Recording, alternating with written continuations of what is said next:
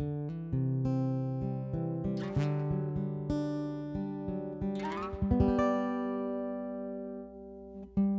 everyone, I'm John Steele, and this is After Four, a podcast for InterVarsity alumni. Life after college is hard, and even a great experience with your InterVarsity chapter doesn't shield you from the challenges of transition.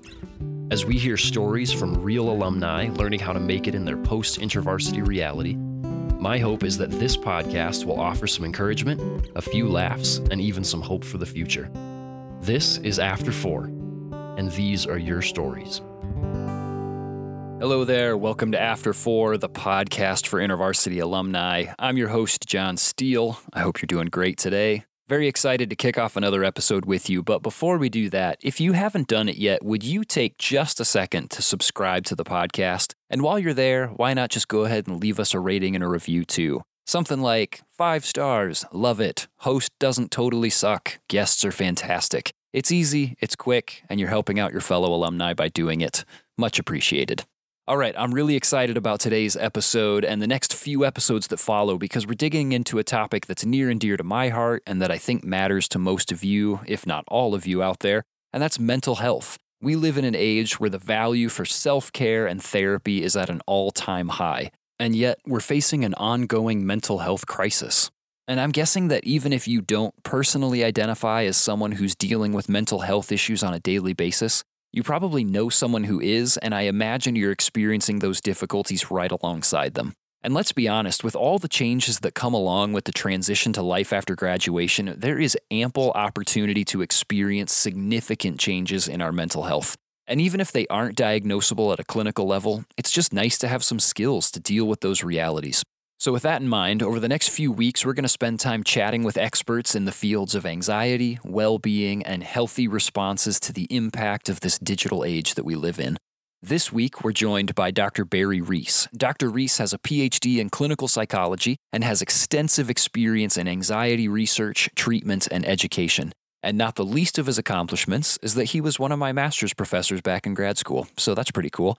He's had a huge impact on my life and my professional trajectory, and I'm so excited to have him join us today. He's going to give us some helpful insights on understanding and managing anxiety and how to balance the realities of faith and mental health issues. One quick note before we start we touch on clinical levels of anxiety, but this is not a replacement for professional care. This conversation is meant to provide insights and useful tools for day to day anxiety, you know, moderate levels of anxiety. If you're dealing with anxiety that is regularly inhibiting your everyday functioning, please talk to someone you trust and seek out professional care. The topics we touch on today will be helpful, but they won't be enough to meet those needs.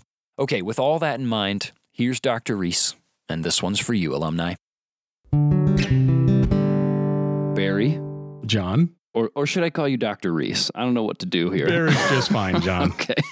I'll call you Barry. Great. Well, Barry, welcome to the podcast. Thank you. I'm glad to be here. Hey, well, it's always nice to have such a faithful listener join. Well, you know, as as we've talked before, when you look at your demographics, I am one of two people in the 60 above category. That's the right. other being your mother. That is that is exactly right. Uh, the two of you are holding that category very strong. exactly. Well, I'm glad that you're here. Hey, before we jump in, will you just give us an introduction? I'm Barry Ries. Um, I have a PhD in clinical psychology from Oklahoma State University. I started my educational career at a private four year college in Oklahoma, Oklahoma Christian University. I then majored in psychology and went and got a counseling psychology master's degree at uh, the University of Central Oklahoma, and then completed my PhD in clinical psychology at Oklahoma State. Go Cowboys! Then did my internship and residency at the University of Mississippi Medical Center in Jackson, VA. And then from there, I moved from Mississippi to Minnesota. Little change in all kinds of cultural realms and have been here for, I think I'm starting my 28th year. Wow, that is impressive. And you know, I'm really glad to know that I've been here for basically 50% of your time in Mankato. That's almost hard to believe. It is very hard to believe, man. And I'm surprised one of us hasn't left because of that. because of that. Absolutely. Uh, so, you know, teaching, being a professor in the undergrad and grad level at Minnesota State Mankato, you were one of my professors, which Yeah. was quite an experience for both of us. It was. It was a lot of fun. Yeah, I've been a professor at Minnesota State since about 1996, and and I've kind of had two tracks. I've kind of had the uh, faculty track, and then I've also done a stint in administration. You invited me here because of my anxiety expertise. yes, And so let me give you a little bit of a background on that. please. I started in the Anxiety and Psychophysiology Research Laboratory at Oklahoma State and worked with Dr. Dan McNeil.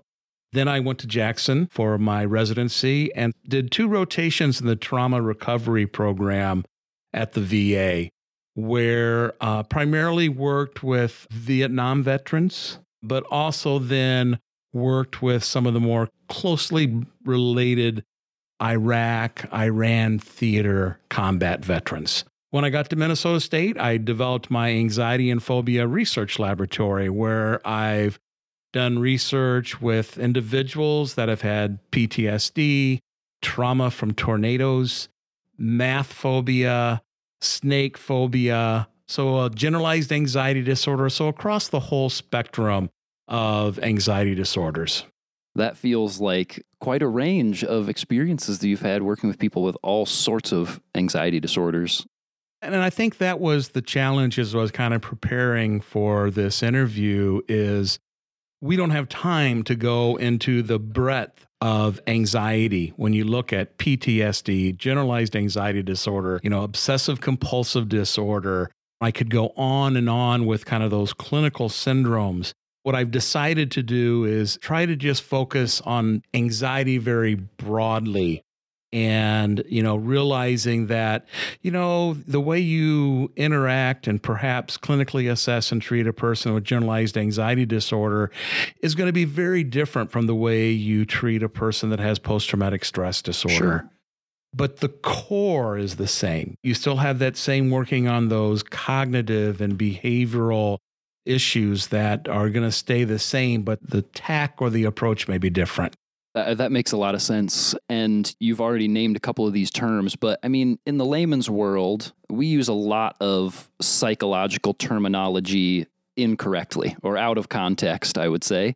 I mean, we hear people label themselves as OCD all the time, and it just means that they're more particular, or maybe they're a little bit neater than the next person. I hear the word bipolar thrown out all the time, and it just means somebody is sort of moody. I think many of us probably have a very incorrect understanding of a lot of this psychological terminology. And so, as you're already talking about, as best as you can at a general level, can you just help us understand what anxiety is in the clinical sense before we dive into more of the ins and outs of this? i'll try Okay. That's all I can ask. Just as a side note here, my dream job would be to live in Hollywood and be able to sit on the set as they are shooting movies and TV shows and be the person that raises his hand and says, you know what? There's another diagnosis that would be more correct than dissociative identity disorder. Yes. So that's that's my dream job because it happens all the time. Yeah. Um, and it's one of those things where I've just kind of learned just to smile. And when asked, I will correct, but otherwise, I'll just sit there quietly, which I know you find that hard to believe. That is hard to believe. you know, a lot of times when I talk about anxiety, I talk about anxiety and I talk about panic and I talk about fear because they're three different constructs. But because of time limitations, I want to focus primarily on anxiety. Okay. Anxiety is this anticipation of threats that may or may not occur. Hmm. So much of what causes us anxiety, so much what causes us to worry will never come about. But yet we invest a lot of time and effort into what if? What if this happens? We've all had that experience where all of a sudden the lights on a vehicle behind us start to go red and blue, and we Yes. go, oh no, he's coming after me. Right. And we have that adrenaline rush. At least I have that adrenaline Yes. rush. It's like, oh no. But I have that sense of relief when he goes by me. So if you multiply that and you think about all the things in your life that you are concerned about that's never going to come to fruition, that's the way I look at anxiety. The other thing that I think make, makes anxiety tricky is we want a healthy level of anxiety in our lives. Interesting. It's a motivator. You know, so I'm sitting here this morning with a former student that I'm sure there were some papers that I graded for you or I gave you some feedback that wasn't easy to take. So, as I was preparing for this, I was a little anxious because I was thinking maybe John's going to get even with me. He says he's going to take care of everything in editing, but how do I really know that? So, that anxiety helps us prepare. If you think about athletics, you want to have a little bit of anxiety because your performance increases. Where if you have too little anxiety or too much anxiety, your performance then drops down significantly. So we want to have that, and to try to find that balance is difficult. I would say that it becomes clinical when it starts to interfere with our daily lives. When we have trouble making simple decisions or engaging in day to day behaviors because we're afraid of what might happen. I kind of use that as an indicator of when a person might want to consider talking to a mental health provider is when it starts to interfere with what they're doing on a daily basis. As I said, we all want some anxiety. It helps us. Learning what is enough anxiety and what is too much is, is key a couple of the things that are standing out to me. It's interesting that there's that juxtaposition of things that will versus things that may not ever happen, causing significant anxiety. But then the other part of this being that there is actually a positive side to this, that it's a motivator that gets you off the couch to do the things that need to get done. Exactly. And that's finding the line between what is an appropriate level of anxiety and what is having an impact on your life in a negative way, that that's an important line to start discerning. So then let's narrow our focus just a little bit here as far as the audience that we're talking about, the people that we're considering you have spent a lot of time with undergrad and grad students over the years, uh, people who are right in the age range for this podcast. And I wonder have you noticed changes in anxiety, either the things that are causing it, that are increasing it, or in ways that people are dealing with it? Yes thankfully, some of the stigma associated with all mental health disorders has decreased mm. over the last, you know, 10, 15 years. Yeah. I, I think I'm seeing it more, partly because it's more acceptable. And again, the question then for me becomes when is it a clinical anxiety and when is it more of this normal anxiety that we've already talked about? With regards to some changes that I've seen in students over the last couple of years, and this may not be an easy thing for them to hear, but I think it's very important is I think one of the ways they try to deal with anxiety is by avoidance. And one of the things that I want to share with you and the audience is there's this thing called the negative reinforcement. yes. Let's talk about that. Yeah. So basically, with negative reinforcement, what happens is when you avoid or escape, that's rewarding. Mm. And when something is rewarding, it increases the likelihood that it'll occur in the future. So, for example, I've dealt with many people that have dental anxiety. In fact, my dissertation was on dental anxiety.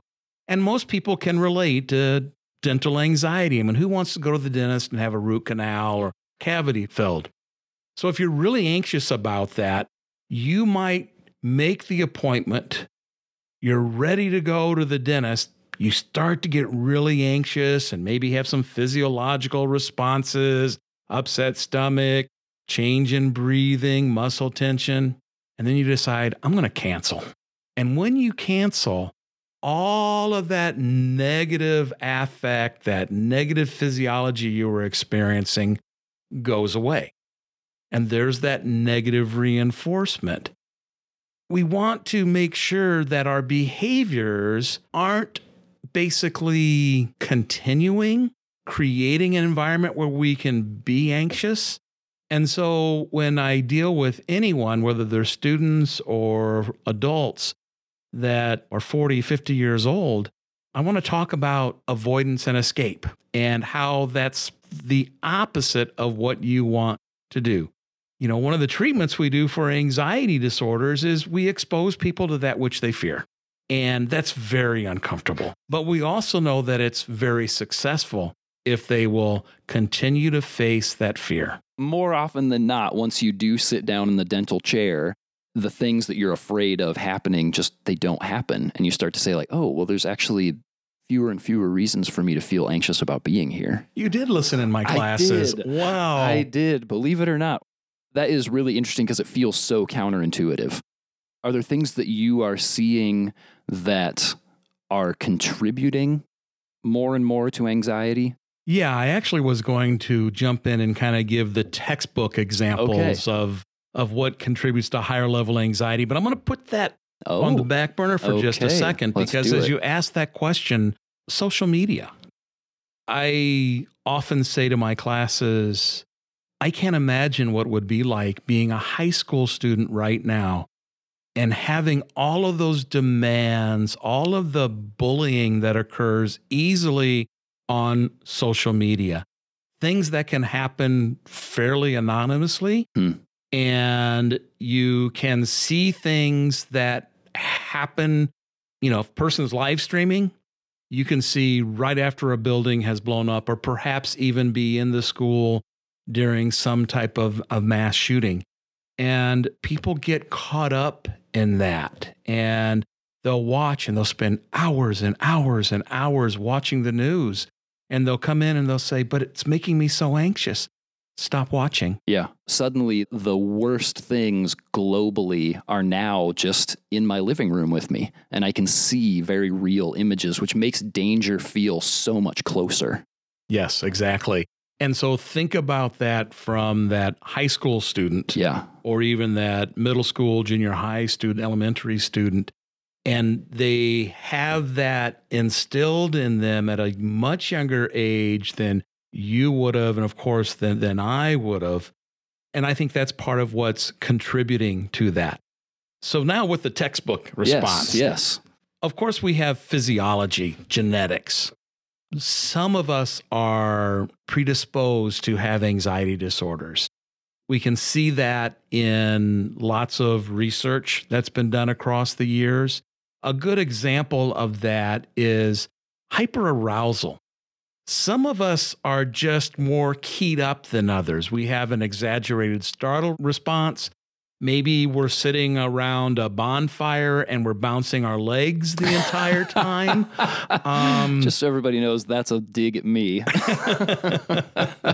but but so there's that that's it's kind of it's genetic it's Mm. biology but also it's hard to sort out when does that genetic biology become learned because a lot of times we'll have learned behaviors with anxiety from watching our parents our siblings and the question then becomes is it genetic or is it learned yeah. and my easy response to that is yes Yes.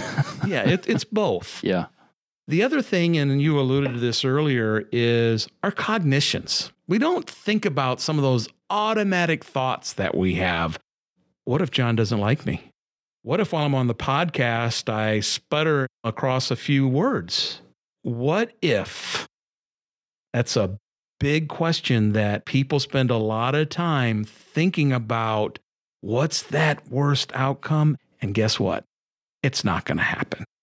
But yet it contributes to that cycle of anxiety. Unfortunately, some of us have experienced some significant traumatic events. I've worked with individuals that have had PTSD from combat, from tornadoes, from sexual abuse, from the Oklahoma City bombing. And those, those are tough. And those things that happen in our life, we need to talk about them. We need to find a way to process them and not let it grab a hold. And it's so hard. There's there's just no way to escape that. But there's a purpose there. you know, when I lost my son almost 13 years ago, you were here and you know how difficult that was for me. And we've continued to have that dialogue. But I think you've also seen how God has used that for me to have discussions with other people, to become an outlet for people. Nothing that I would ever wish on anyone. But Lee and I both feel that that's part of the purpose. You know, Michael passed away we then can help others deal with a very difficult situation. Uh, Barry, you're starting to you're simultaneously starting to answer two of my next questions here, which is really great. Thank you for thank you for setting this up so nicely. I knew you needed some help. I always need help. One, what are some healthy strategies that there is some amount of ownership in this situation of how are you going to step into these realities? But then also, the other question that I want us to sort of walk through together is a biblical perspective of anxiety and worry. Where is that line? Let's continue down the road of healthy strategies first. What are some healthy strategies people can use if they have been diagnosed or if they're just people that are recognizing, like, I'm just, I feel a little anxious more often than I would like to? Are there things that we can do to alleviate or improve those things? Yes, and none of this is going to be a surprise to anybody because it's going to be things that we've heard for years as to what we should do. And this cuts across the majority of the psychological disorders that people are likely to struggle with. You know, thinking about the audience and all of the exciting things that they have in, in front of them. And I think there are some things they need to be careful of. Mm-hmm. And at the top of the list, I put sleep. Oh, wow. Okay. You know, it's starting a new job, moving to a new town, being in graduate school, you know, whatever that exciting opportunity is, you're going to be somewhat seduced to put your sleep on the back burner. So try to get the amount of sleep that you need. I'm not going to say it's eight hours, but everybody knows the amount of sleep that they need. So work on getting that sleep. Exercise. Find the time to get to the gym, to go for a walk, to do whatever it is that you find enjoyable to get that heart rate up. And, you know, it's also a time that you can listen to a podcast or listening to music while you're exercising. I also think it's important for everyone to know how to do some type of relaxation, whether that's yoga, progressive muscle relaxation, you know, meditation, whatever it is. And to incorporate with that is deep breathing exercises. So many times when we become anxious, it affects our breathing and we don't even know it. You know, and like right now, as I'm talking with you, I'm paying attention to my physiology. And guess what? I'm tense. That's from what we're doing right now. And so I'm trying to relax my muscles in my neck. I'm trying to pay attention to my breathing. And so taking care of those small things are going to make a huge difference. Specific to anxiety, watch your intake of caffeine. Yeah, because that caffeine is going to basically make you a little edgy. The other thing I would say is don't isolate. Spend time with friends and family. I'm not talking Zoom. I'm not talking, you know, Instagram, Snapchat, whatever. I'm talking spend time face to face with people that you care for and people that care for you. It takes time. And as you're going to find, your schedule is going to get busier and busier, and it's more difficult to find time to get together. We know that. How hard is it to schedule a night for three people to get together for a bonfire? I know. It's unbelievable. It's, it's ridiculous, but it happens. So, a key thing I want to say is ask yourself when you're dealing with anxious situations is it under my control? And if it's under your control, then get off the couch, as you said, and do something about it. If it's outside of your control, let it go. This sounds simple, but it's very powerful. I've dealt with, um, with, with patients where when they started using this, they'd come back in and say, You know, Dr. Ries, I don't need to see you anymore because this helps. I ask myself, Is this under my control? And if it's not, I don't worry about it. Now, not every story is that successful. Sure. But I think it's something we should try. Yeah. I really appreciate that that so many of those do feel like things that put control into my hands. That if I'm feeling anxious about something, I've got this list of very simple tools that I can implement. And all of those are practices that somebody right after graduation should be stepping into immediately and developing, whether or not they experience anxiety on a regular basis. Those are just good things to do no matter what. Barry, let's step into biblical context here. As we've said, you're a follower of Jesus, living in this psychology world. Where is this line when we think about a biblical perspective of anxiety and worry? I, there seems like a lot of potential, I'll say, particularly in a Christian context, for there to be shame or ridicule around the idea of anxiety, because we're told do not be anxious about anything. So, how do we hold that intention with realities of mental health? Yeah, that's a great question, John. Christians are not immune to physical or psychological issues. I mean, we see that in scripture. Paul had a thorn in the flesh. We don't know what that right. was. Whatever it might have been. Could it have been a psychological disorder? Could have been.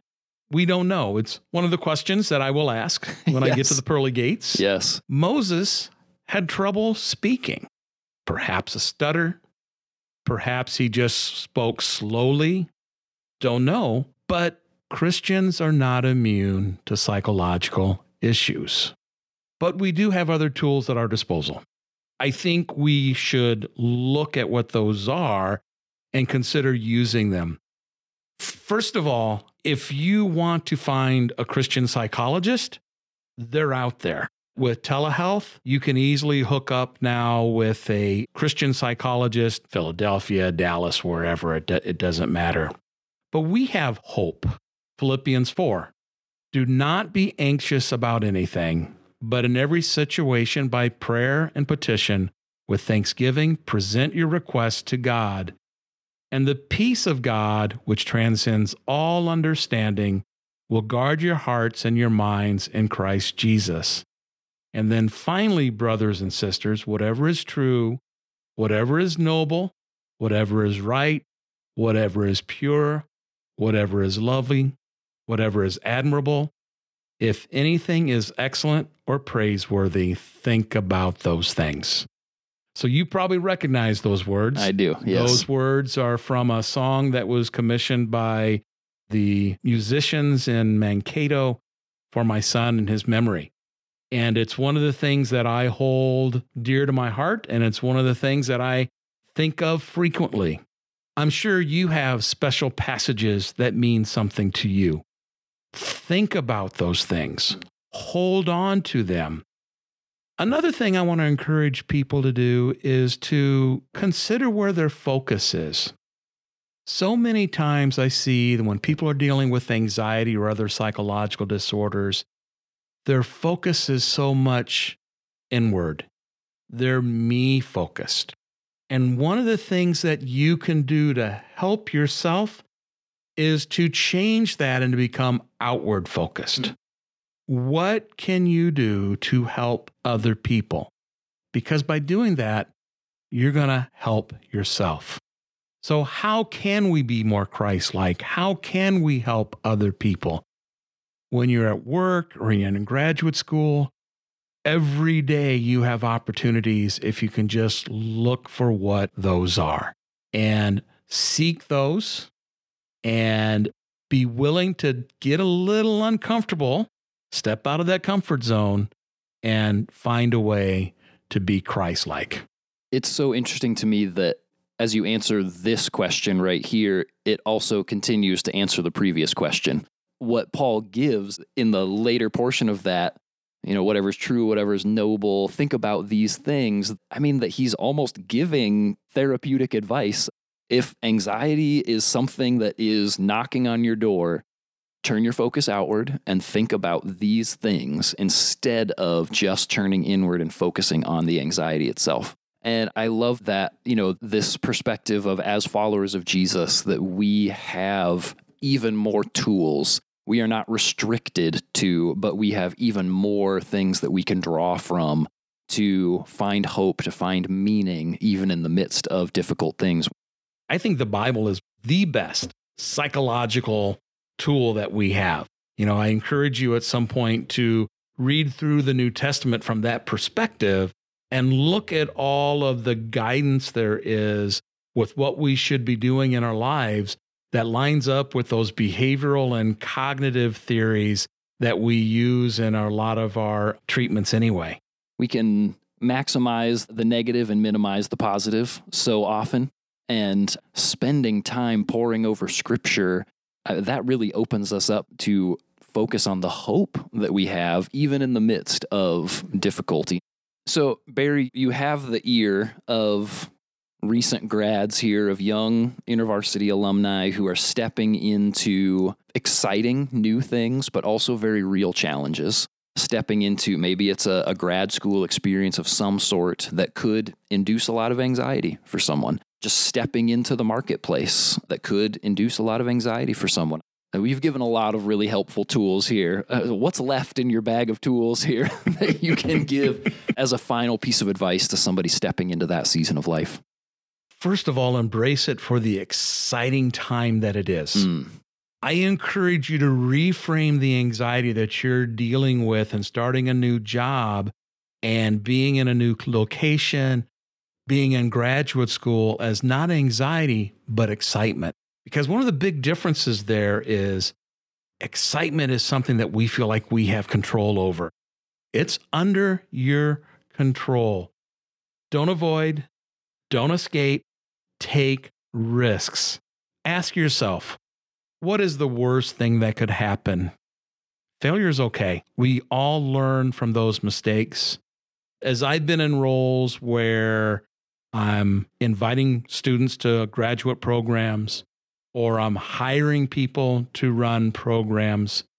I don't want people that have been free of failure. I want people that have failed and learned from it and then have come back stronger than they were before. So don't worry about that. Keep those college relationships active. That helps to know that someone is there going to the Father on your behalf we have to remember that we have a God who loves us.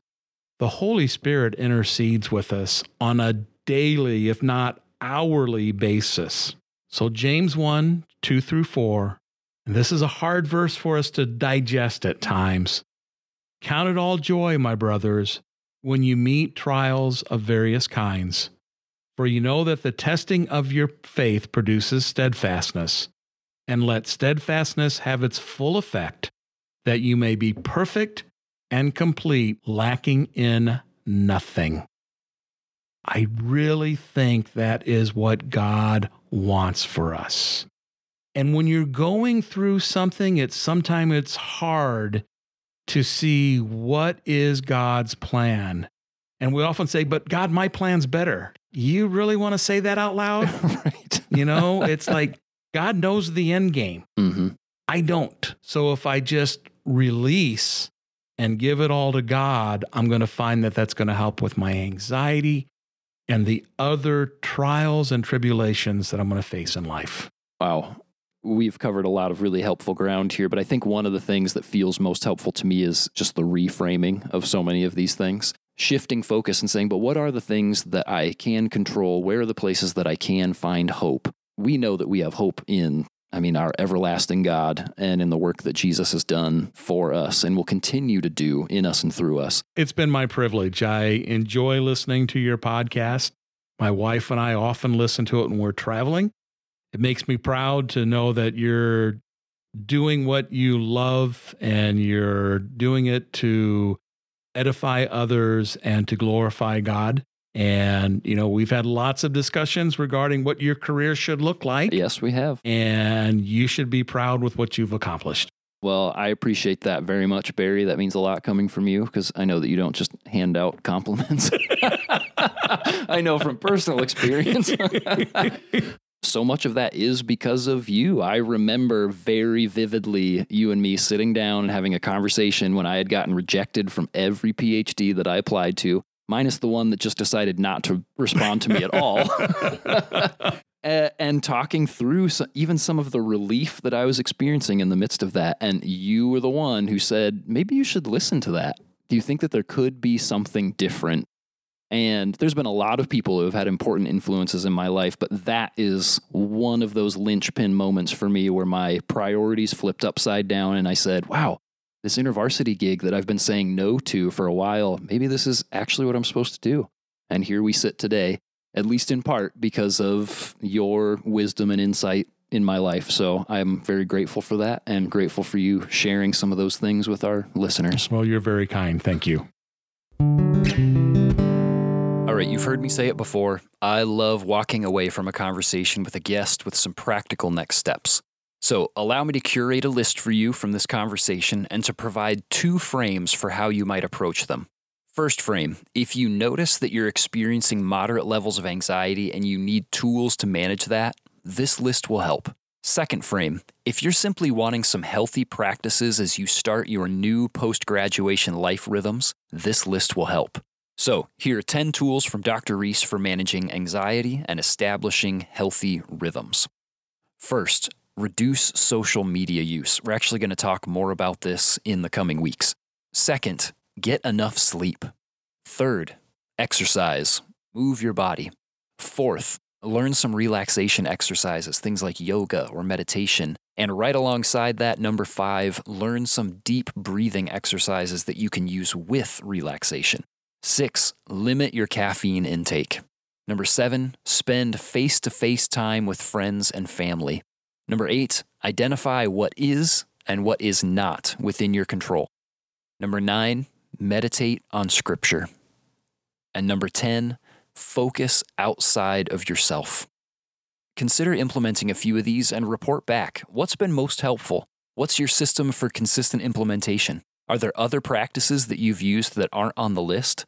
Let's learn from each other. Jump on Instagram and comment on this episode post or send me a DM and let's chat. I'd love to hear about your experiences.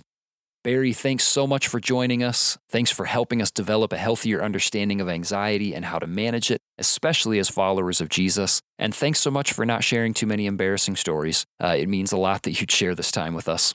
I hope to hang out with you all again next week as we continue this broader conversation around mental health. We'll be chatting with Purdue University professor Dr. Louis Tay. He's an expert in the field of well being, and we're going to talk about ways to pursue optimal functioning and flourishing.